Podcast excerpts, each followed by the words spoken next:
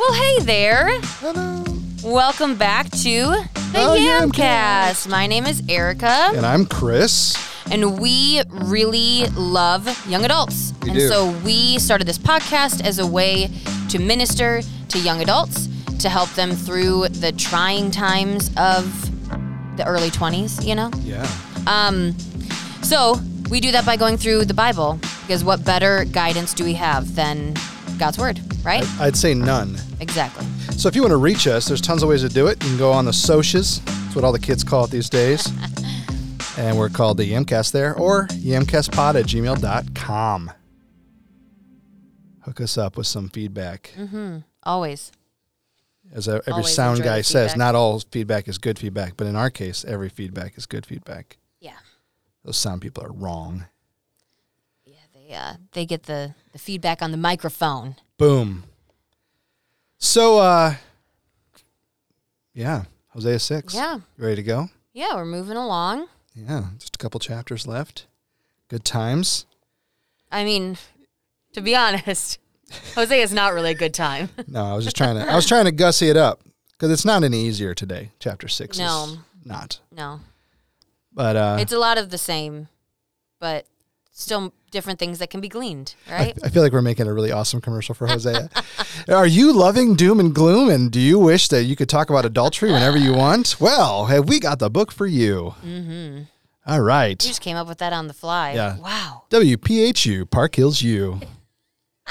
Come on. Oh golly. All right, Yamcast, folks, here we go. Hosea 6. Like I just said, warning, it doesn't get cheery, but it's important for us to read it and go through it. So, chapter 6, here comes the read through, verse 1. Come, let us return to the Lord, for he has torn us, that he may heal us. He has struck us down, and he will bind us up. After two days, he will revive us. On the third day, he will raise us up, that we may live before him. Let us know, let us press on to know the Lord. His going out is sure as the dawn. He will come to us as the showers, as the spring rains that water the earth. So while I was reading this, we read this whole section because it's in quotations. Yep. And it is one section, technically three verses. And my first question was who is speaking here? Yeah. Because this sounds great. Like this sounds like what God would want to hear from a repentant nation. But as you read through the rest of this chapter, this is not what is actually on their hearts. So my first question was, yeah, who in the world is speaking here? Because this doesn't seem like it is actually Israel. Sure. Can I ask you a question that maybe will help people who are reading the Bible? What made you think that question? Was it Um, mostly the quotations or was it something else? Well, it was the quotations Okay. because I knew then that means somebody speaking. Yep. Um, I knew it wasn't God speaking because Yep. it says, "Come, let us return to the Lord." True. Um, there is the thought of that it is Hosea speaking, which seems far more likely. Right. But it, it is a lot of us, which is collective. Which I mean, Sure. he could be speaking for the group of what he would like them to do. Um, but yeah, that's why I was like, who is actually, and because we've just read all of these things about what Israel is not doing well, and seeing the heading, Israel and Judah are unrepentant. I'm Right. like, then this can't be them speak. Like, who is actually speaking here? Totally. You know? So Well, that's and, re- and that's why I asked the mind. question because I think not, and I part of us talking about these things and working through books like this. I don't know that we ever slow down long enough to ask those types of questions. Mm-hmm. So I partly wanted to hear from you because I figured that was going to be your answer, and I just wanted to encourage people slow down. You know, there are no quotations in original Hebrew. So somebody decided to put these here. And you start asking the question, why did they decide to put them here? Mm. And everything that you just said is why they decided to put them there. There's a massive change of discussion here. We go from sort of the doom and gloom of chapter five, remember all the dead carcasses and bodies, like the mm. grossness. And then all of a sudden, there's this strange collective call of, Come, let us return to the Lord. And then he has torn us that he may heal us. And it goes into past tense of, He did this mm. So that he may heal us. And so there's a huge discussion in scholarship about this. That's so that's part of why I was asking is just to like get a feel for where you're coming from, which you're you're totally nailing it. Everything you're feeling about this being a change, a transition in the passage and in the book, it totally is. I am of the opinion, as a number of scholars that I, I looked into, that this is Hosea, but Hosea speaking in an eschatological way. And so that's a big fancy theological word. And everyone talks about, you know, eschatology, right? If you you might have some, you know, people mm-hmm. talk about that. You know, this person's an expert in eschatology. And what that just means is eschaton, it just means last things in Greek. So anything that's talking about the end is called eschatology. And in this case, the end that is coming is the end of the judgment that God has been talking about since the beginning of this book. So many think that what's happening here is Hosea gets a vision of God finally winning out his people, but they're in exile. They've they've gone through the punishments of 3, 4 and 5 mm-hmm. that we mm-hmm. just read through. And now it's time you know, since he struck us down, since he's torn us, he's going to heal us and he's going to bind us up. Notice the parallelism there in verse 1. And then there's another parallel in chapter in verse 2, and then there's another parallel in verse 3. And so there's always this beautiful parallelism, this idea that God is here, he's taking care of us even in the midst of the darkness. We know that one day he's going to return to us. And so they think what Hosea is saying here is this is almost like a song he's writing about Israel mm-hmm. finally coming back to God and being welcomed into God's presence because the end is finally here. We've we've done you know, we did everything wrong. God judged us. Now we've returned to him. He's returned to us. And there's this reality in their mind, and I, I don't know if I'm wrapping this up well in the podcast, but there's this reality that no matter what happens, there will be a point in time when God will return to us and make everything okay, mm. which is a beautiful message. Yeah. And it's one that we need to think about and hear because, you know, as we're recording this, we were just talking about it. There's a whole bunch of junk going on in Golly. the world, right? I mean, we have a heart for Haiti. We've been there a number mm-hmm. of times. You stayed there for a whole summer.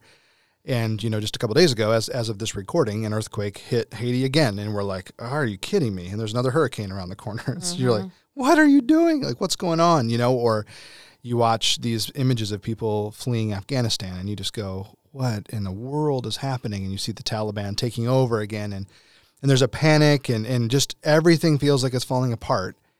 But as a believer, we know that this earth is not our home, and that everything that we go through is brutal and difficult. But yet, there's a day coming when there's either hope. we will be with Him or He will return to us, and so we put our hope in that, mm-hmm. which is really cool. Yeah. I think there's one other thing in this passage that you noticed in this first couple of verses, didn't? Um. Well, the whole on the third day he will rise us up. Like that just reminded me of Jesus. Sounds a little bit like Jesus. It really does. Uh, it's not. Um, but it, it sounds like it. And it totally, and I, I figured that we would talk about this because it's really important in this passage. I lean with the scholars who say, I think what's happening here is it's a Hebrew wordplay. So we've seen it in other places in the Bible. If you're reading through the Bible, it'll say things like, there are three things I'm angry with, four that I'm really upset with, right? Or there are six things and seven.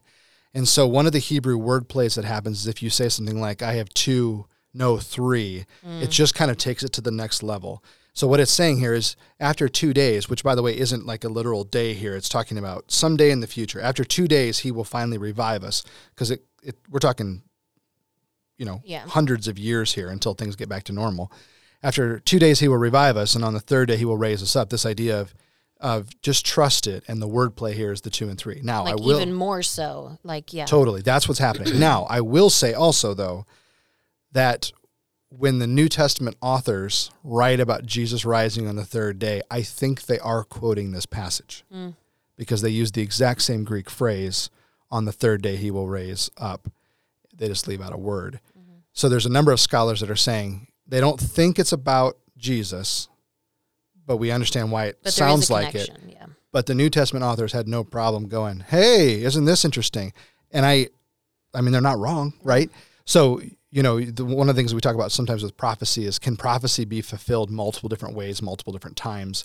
You know, one way it was described to me is imagine you're staring at a mountain and you're wanting the prophecy to be fulfilled and you you see the top of the mountain and you get to it and you're like oh the prophecy was fulfilled and then you look behind it and there's another mountain that's bigger and another one and you could have multiple fulfillments of the exact same prophecy just in different ways mm. and that's I, I suppose that's one of the possibilities here but I, I have my doubts mm-hmm. so Okay. All right, there's a scholarly nerd moment that we're done with. Let's move on.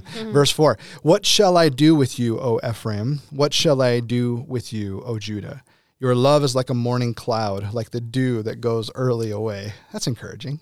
I mean, and it's just interesting that yeah, that comes right after this almost repentance. Um, obviously, it's future repentance, but yeah, right after where he's like, because I imagine this is God speaking, Mhm. um, basically saying like, your love is not constant. Nope. Your love c- comes and goes. Basically, I mean, at least what I know with how we deal with sometimes how we love God is it's all based on circumstance.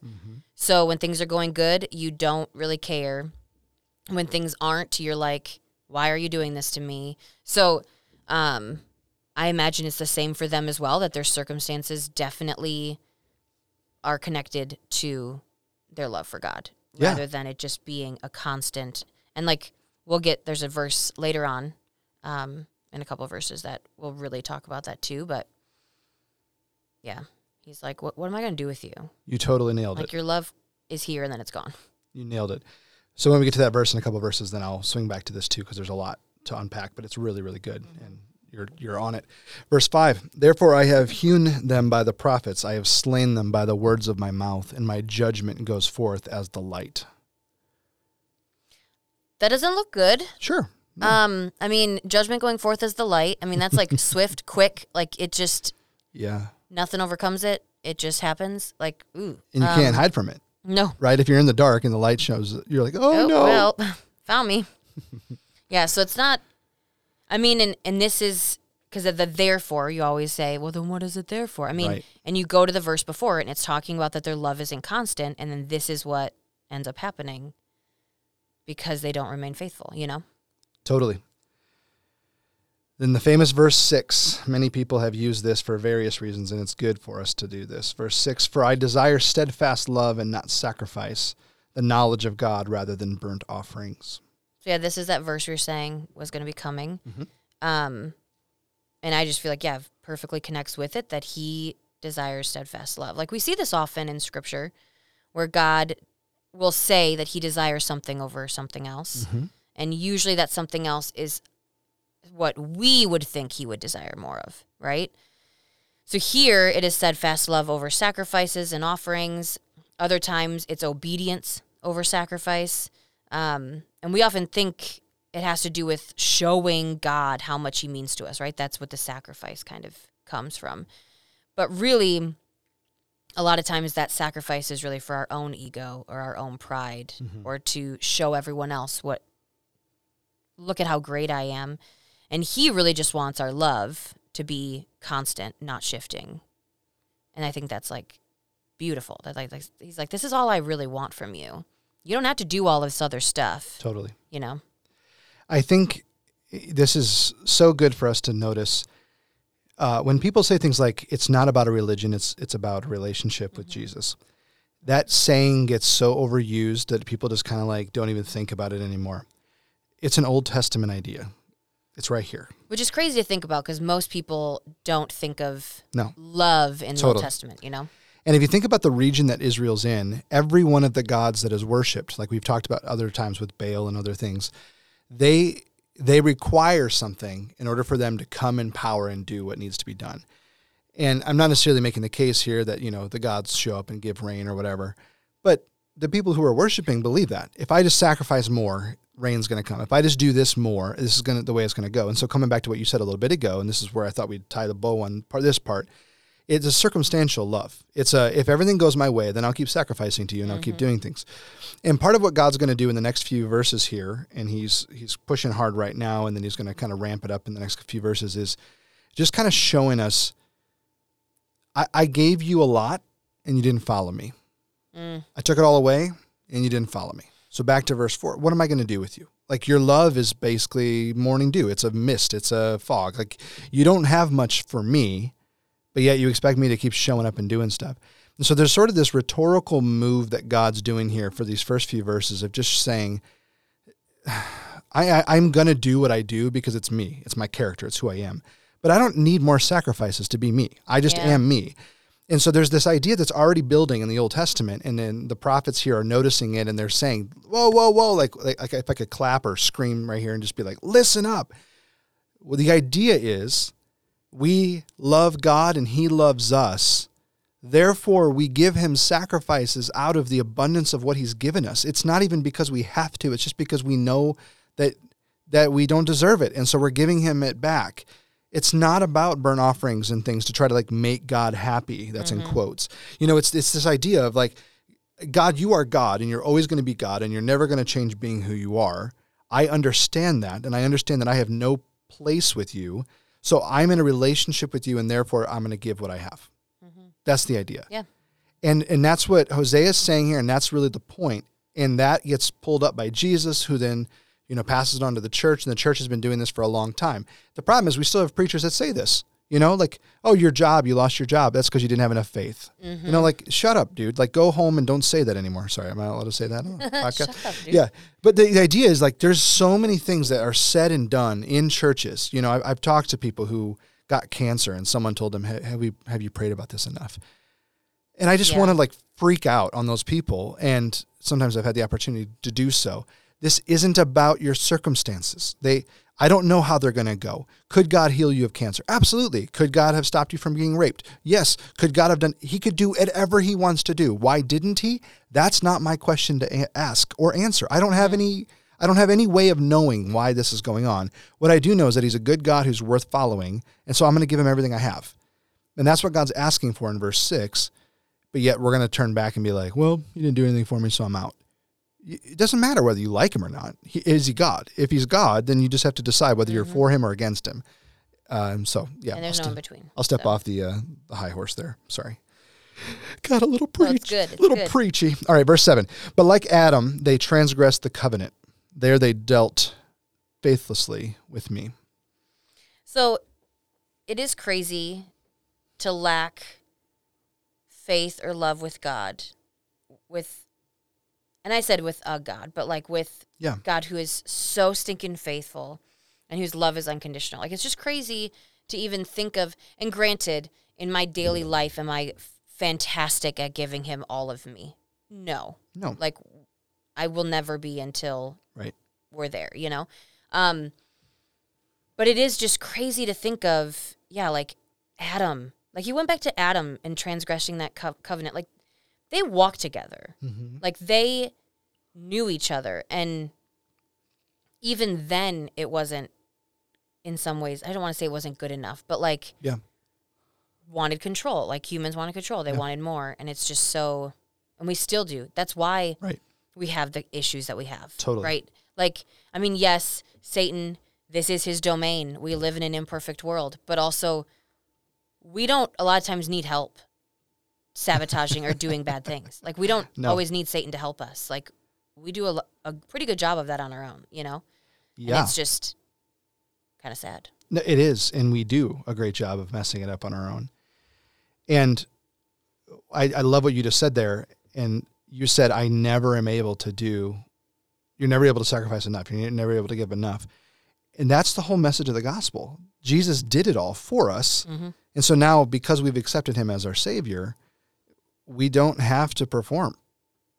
You know, like one of the songs that I'm listening to a lot lately right now is uh, Maverick City's Jireh. If you listen to this song, yeah. But in the first verse, he just says, "I wasn't holding you up, so I couldn't let you down."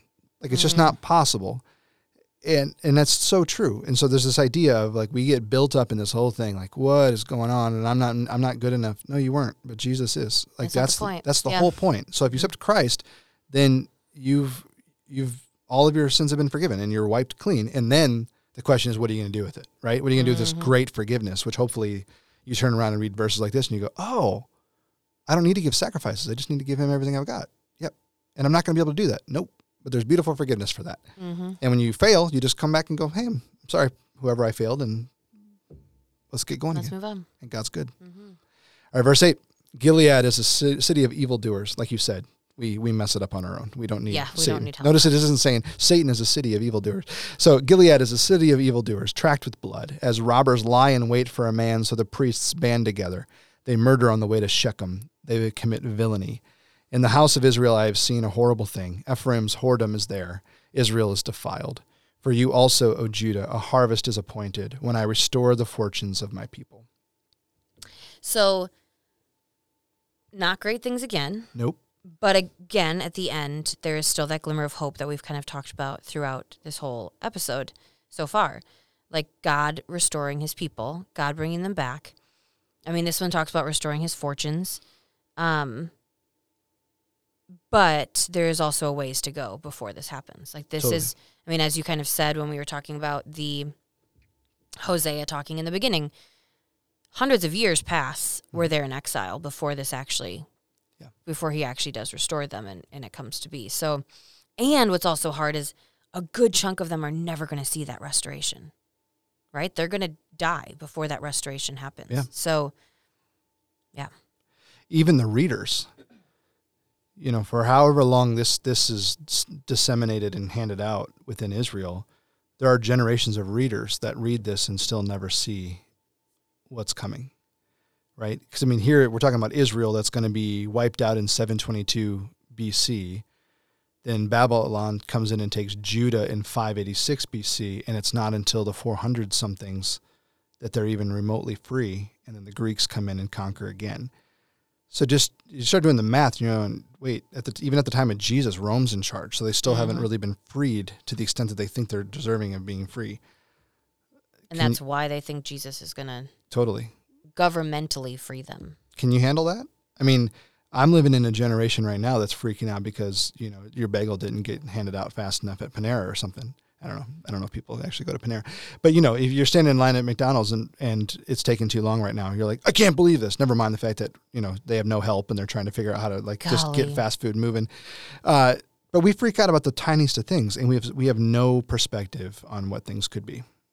or on yeah just timing and we want things i mean yeah we i feel like it's getting worse and worse and worse as where we're wanting things instantly i Mhm. mean instagram like Sure. you know it's right there and then if i don't want that picture i just pick the next one you know just keep flicking that finger up and so i just am like it's i mean the microwave like Yeah. i don't want to put in the oven that takes 20 minutes so i'm gonna do the microwave which takes two you air, know it's air just fryers. yeah You want to you want to what a stove can do in just a fraction of the time? Air fryer. Let's go. but and it's healthier Sure. right Sure. I don't think my Totino's pizza rolls are healthier because they have an air fryer. Oh, but pizza rolls are so good. and in an air fryer, they're delicious. All right. So it's time for the deeper dive. Uh, this will be a quick one, but the idea here that I wanted to, and we just started talking about it a second ago, and I sort of want to wrap it up in here. But what does it look like to have an eternal perspective? Right? I, I mean, if you're reading this passage, I think it's easy for us sometimes to read it and go, well, of course God came back. Look what he did. He fixed everything. But we're 2,000 years past the time that Jesus died on the cross almost. Like we're right in that window of where scholarship thinks he died on the cross. So we're within 10 years or so of 2,000 years since that happened. Mm-hmm. This is 700 years before that. So over a period of 2,700 years, to some extent, God still isn't here. You know what I'm saying? Like you go back to the beginning of chapter six, and you're like, God is going to be with His people again.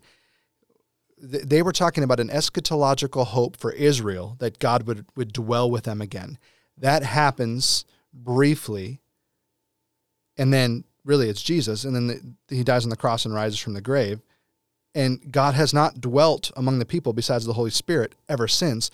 And we're looking forward to an ultimate eschaton where God will one day dwell on the earth the way that he was supposed to back in the very beginning. So, what is an eternal perspective? I think part of an eternal perspective is saying uh, it's okay to wait a little bit.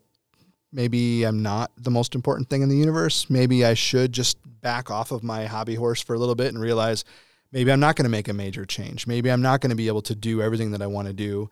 Maybe my legacy isn't going to be as big as I think it's going to be. And I'm saying this mostly to young adults and college students because you're in that time of- life where you you think you're going to be great. And I'm not trying to say that you won't be yeah. because some of you are going to be amazing. And if you, you know, if you're going to be amazing someday and you're listening to our podcast, man, I'm just pat us on the back for helping you become as great. No, I'm just kidding. Become as great as you are. But the, the reality is this I was in my early 20s thinking I'm going to be a mega church pastor someday. This is what, and I, I thought like, and partly because of the way people built me up, I, I was destined for greatness. Mm-hmm. So then my first job, I served a church of like 200 people and it kind of didn't go well. Then I served a church of like 350 and that didn't go well. And then I've jumped all the way up to a church of about 550. Killing it. You know what I'm saying? Church. But if that was my priority, if that was my my whole engagement of life of just saying like this is my goal and I'm going to achieve it, I have not achieved it yet and I'm 20 years in. But over the period of my early 20s, something broke in me where I realized God is what I want. I don't care what else I get. And I was able to change and adjust my perspective and priorities drastically, not because I didn't want it, not because I couldn't get it, but because I realized in the long run, I'm going to trust God. He's going to give me what He wants to give me. And if I'm faithful and He decides to give me something down the road, then He does that. If not, then that's it. But I need to have more of an internal perspective. I don't, no one really cares who Chris Dukenberg is, and this name's going to disappear someday. But one of the things that I did start noticing is that to, for me to have an internal perspective, I needed to invest in the people around me rather than just trust that there's going to be some statue built of Chris Dukenberg somewhere Mm. of like, you know, the church of Chris Dukenberg, which that all sounds stupid and ridiculous. But I'm just saying, like, that's the, in, in my mind, I kind of had this thing, and I'm reading Hosea 6, and it, it, I just thought this would be a great little teaching, deeper dive moment. To have an eternal perspective has, has to be for us to realize that so much of God's word has not been fulfilled yet, and it's been thousands of years. So, my point is, your timetable doesn't matter to God that much. So, I don't want to just say, like, get over yourself and move on, but I'm saying everything but that in the kindest, gentlest way I can say. You don't know what's going to happen. You don't know how this is all going to go. Maybe just trust him a little bit and believe that he's got the best for you. And then we'll figure it out in the end. Mm-hmm. But one day he'll be back and he'll do what he said he's going to do. But it may not happen in my lifetime. It may not happen for another thousand lifetimes. I don't know. It could be tomorrow. But I, I'm just waiting on him. And in the meantime, I'm going to do what I can in with the time I've got, with the people I've got around me to just do what God's called me to do. And that means that sometimes my dreams have to die to become what he wants me to be. Yeah, and I think sometimes our dreams, when we really boil them down, are extremely selfish because we think, because we want to make our name great instead of making his name great. And so I think, yeah, especially as a young adult, that's something that you can really struggle with. But as time goes on, you start to realize what's really important and the priorities really start to take shape. So. All right, let's get practical. Let's get practical, practical. Man, good times. Yep. So we talked about this a little bit throughout the read through, um, but just gonna dive into it a little bit more. Just this idea of that we often think we know what God is gonna do, or what He is thinking, or fill in the blank. Like we kind of try to figure Him out, which isn't necessarily a bad thing, but No. but we but we essentially really can't, right? Like He works in crazy ways. But really, we try to figure out why he's doing certain things, and usually has to do with us, Right. Right, to kind of make us feel better, or why he is allowing certain things to happen, or and we need it to make sense to us. So we try to figure out a way that makes sense to us, which goes completely against how God works. Is it true? It's like kind of futile to be trying to figure it out because, like, there's no there's no reasoning in why he decided to part the Red Sea to let them go through, or how, why he allowed the walls of Jericho to come down in that way. Like none of that really actually makes sense. So when we try to make it make sense, it's making sense to us. So we're kind of putting almost God in like a human box, Right. and he doesn't work as we work, No. right? Like not at all. Which thank God for that. Yes. Yeah, like right. literally. Totally. Absolutely. And it's the same thing with when God says what he prefers over what we think he prefers. So, obedience over sacrifice, or steadfast love over sacrifice, or knowledge of God over burnt offerings. Like he desires the inward change over the outward showing. And we think he would almost prefer that outward showing, Right. right? But it truly, that outward showing means nothing. The sacrifices, the offering, like none of that means anything if you don't actually have a repentant heart or you're doing it joyfully, Totally. like joyfully giving, or um, or even just desiring to want to know him more for who he is, not based on the blessings that he can give or or any of those things. I mean, think about it. Do we want people to do things for us just because they feel as though they have to? Like no. No. We want people to do things because they want to do things. And and in that case, like God is that same is the same way. Like he wants that inward that inward change that then is shown through the outward action, Totally. not the outward action that's just supposed to mask what is not being done on the inside, you know? And he's always going to work in a way we don't fully understand, Always. which is what you're saying. And I think when I when I think about him and how he does things and who he is, I can't even fathom what it's like to be in his position and to do what he does and how he does it. So I then step back a little bit and realize, first of all, I'm I'm never fully going to understand you. So that's big. Second, I don't even know if I trust my motives when I when I know what I'm trying to do. Do you know what I'm saying? Like there are moments where I do something and I'm thinking in my heart of hearts, I'm doing this because it's right. But later on, I might reflect and be like, well, you really just, you know, we talked about this months ago. You, you fed that homeless man or you talked to that homeless person Mhm. because it was the right thing to do. But really, it was just guilt. Like that, that was what was driving it for Mhm. you, or you know, you wanted to look good or you wanted to have a good sermon illustration. Uh, Uh, hypothetically Right. speaking. And I, I look at that and I think, I don't even know necessarily what I'm doing sometimes. But what's beautiful is God knows me well enough to know why I'm doing it. And so when I read this passage and I see him talking so severely to the people, I don't trust anybody else to know exactly what's going on besides him. Like he's the mm. one. If anyone's going to know, oh yeah, they're doing, totally doing it for the right reasons. It's God. And the fact that they aren't and we don't, you know, I how many people have we talked to over the years who they're judging someone, you know, oh yeah. they they they raise their hand in worship, so they clearly are worshiping the Lord deeply. I can't believe that they did that horrendous thing on Tuesday because they were worshiping so hard on Sunday. Like that's clearly it doesn't jive, you know. Or you know, I had conversations with people after some of the major fallouts with some of the big pastors. Like, how can God use those pastors to do these terrific things when all the while they were being total turds? Uh, you could quote me on that. That's Mhm, that's, like that's a that. Turds. legit quote right there. But the reality is God is working in a way that we just don't understand. And we need to just chill and think, oh, yeah, all right, he's got it. And so then the question comes down to do we trust him? Mm-hmm.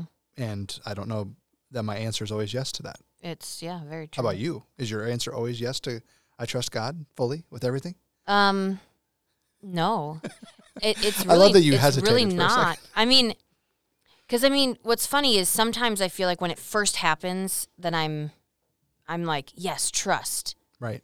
Um, or sometimes my first reaction is not that, and then I have to be like, okay, he's always been faithful. He's, Right. al- you know, like it's so Right. it's it's interesting, but no, it is not always that case. Well, and what's funny, you're you're as you're saying that, it makes me think of. I say, I totally, you know, in that first moment, I trust God, but sometimes I even trust God because I think that's what God wants me to do, so that He'll give me what I want. Do you know what I'm saying? yeah. Like, oh, I know. like there's yeah. this weird thing That that's in my heart yeah. sometimes. Yeah, it's like I'm gonna trust him so I can still get it if I trust because Him now. Yeah. maybe I've learned my lesson, and now He's as if God, the God of the universe, doesn't read through all of that and go, no, I know what you're doing. Which is so funny that we still think sometimes that we can like get one over on. him. Totally. And there's so many good verses on this in the Bible. You know, uh, whether it's the, the book of Psalms repeatedly saying things like, Your ways are higher than my ways. I will never think the way you think, right? Or Job saying, Your ideas are too wonderful for me to grasp. You're you're too marvelous for me to even really fully Mhm. comprehend. So there's this there's this constant kind of give back in scripture of I don't really know what you're doing and I, I I'm learning to be okay with that, which I think is really helpful for all of us to to apply Mhm. which I think is practical. Yeah. Very practical. I mean, that's where we're at. let's get practical. Counsel Corner with Erica. All right. So I was chatting with a young adult um, a couple months ago, and they were discussing their relationship with me. They have been with this person for a while and began to start to see some differences in how they were being treated. So they were really struggling with like what to do because they knew this was not how it had always been. They didn't really necessarily want to give up, so they were kind of wondering like do I stay in it? Do I not? We've been doing this for a while. I don't really just want to like let go of all of that. And so they were kind of like, do we just have a very in depth heart to heart? Do I end it? Do I stay in it? And there were a few things that I mentioned to them as a means of like a way of giving advice. Um, and my first response literally was, you need to just end it. Hmm. And I think that person was taken aback a little bit by that. But by ending something, that doesn't mean that you're ending it forever. Right. Right? Like, that doesn't mean that it's never going to happen again or you might not find your way back to each other. But there's truly something going on with that person and they need to sort it out. And it's not really fair to you to be treated that way while they sort it out. Right. They need to kind of be on their own to sort that stuff out. And that's kind of the thing with dating too is it can be ended easily. Not not saying that commitment should be flippant, but you're not married yet. You're not engaged yet. You can take that break right. to to figure that stuff out and then maybe come back together afterwards. Whereas if you're married, you can't I mean, you can take breaks, but it's not as easy as when as when you're dating. So it, it's almost like take those if you need them, you know, because you can. So taking a, le- a, a legit break can actually be super healthy and beneficial for your guys' relationship. And I also really reminded her that as a Christ follower, you are first and foremost their sister or brother in Christ. You are spurring them on in their walk with Christ, and that is the priority. It's not making sure you feel loved or being super concerned about your feelings being hurt or worrying about the time that you've put into this relationship. It is all about their walk with Christ. And if they are treating you poorly, that is a direct connection on how their relationship with God is going. So maybe they need to take time to get that back on track, and then you guys can continue to later on because mm-hmm. truly that's what's most important. Absolutely. And it will negatively affect everything else if it's not good to go. Right. And it's not going to change unless you give them that time to change it. But sometimes what I kind of fear is that especially with young adults that you're that you're kind of more concerned with feeling safe and secure and um, and you're getting that in a, in a human relationship rather than from God and you're kind of more concerned with like finding that person I feel like we kind of and maybe we put it on ourselves or maybe it is a part of the Christian culture where you just feel like you have to that that is your job basically after high school is is to get married and find that person. So you're more actually concerned and worried about that than actually being obedient to God and following what God would want you to do. Or even like knowing your own worth and what you do and don't deserve, or um, actually making sure your person and even yourself are solid with God. Like those are the things that are really important. Mm-hmm. Starting a relationship when you aren't good with God, like it's just going to create more issues down the road, you know? So get good with God first. So don't forget the priorities, even in a relationship, that the priority is your relationship and their relationship with God before your relationship with each other. And it's truly becoming more and more like Christ. So sometimes that means you might have to say, we need to break this for a second so that you can, or even I, we need to break this so that I can get back where I need to be. And right. and granted, sometimes it doesn't need to be a break. You can you can still notice those things and get them back on track without necessarily needing a break, but sometimes I think it's better to do that on your own rather than kind of dragging that person along with. Totally. And I say that to couples all the time in my premarital counseling. My first meeting with them is I say something along the lines of, I, I would rather break you up right now than have another spoiled marriage yeah, right? out there in the world. And so this advice couldn't be better. the idea that if you're not married yet, and hopefully you're dating to toward yes. marriage. We've we've said this multiple times in the podcast. If you're a young adult or a young adult leader and you're just dating for fun and you're kind of sowing your wild oats or whatever, mm-hmm. repent and move on. Like stop being who you are and stop doing that. Just you should be if you're going to date at all, you should be dating toward this idea of a long-term commitment, marriage, because that's what God is honored by is is two people choosing to do this. And if you're not desiring to get married at all, then why are you dating at all? Mm-hmm. You know, like if your goal is to be single your whole life, then stop dating. You're just wasting your time. Yeah. So, in the middle of all that, I, I would rather a couple break up before they get married and figure this stuff out rather than get married and then break up and have, you know, kids to divvy up or or massive other, you know, houses or something. Like just Ugh. This life gets so messy. And if you can make it a little less messy by Yeah, right? taking a break and doing what you're asking to do, it's just good stuff. It's wise. And doing it now and not years from now because that's when it Totally. gets messy. or as the kids say, totes. Totes, totes my goats. Totes. Oh. That's what they say, Erica. I missed that. Oh. okay. Well, I guess I'm the only person that says that. I think so. Well, all right. Well, everybody, thanks for listening to this episode. Yes. Bye. Bye. Hey, thank you so much for listening to this episode of the Yamcast. We hope you enjoyed it. Remember to check us out on all the socials like Instagram at the Yamcast. We love to hear back from you guys, so please leave us a comment or a review, and we might even send you guys a sticker. Also, if you have any questions that you'd like us to answer here on the podcast, you can email us at yamcastpod at gmail.com. That is yamcastpod at gmail.com.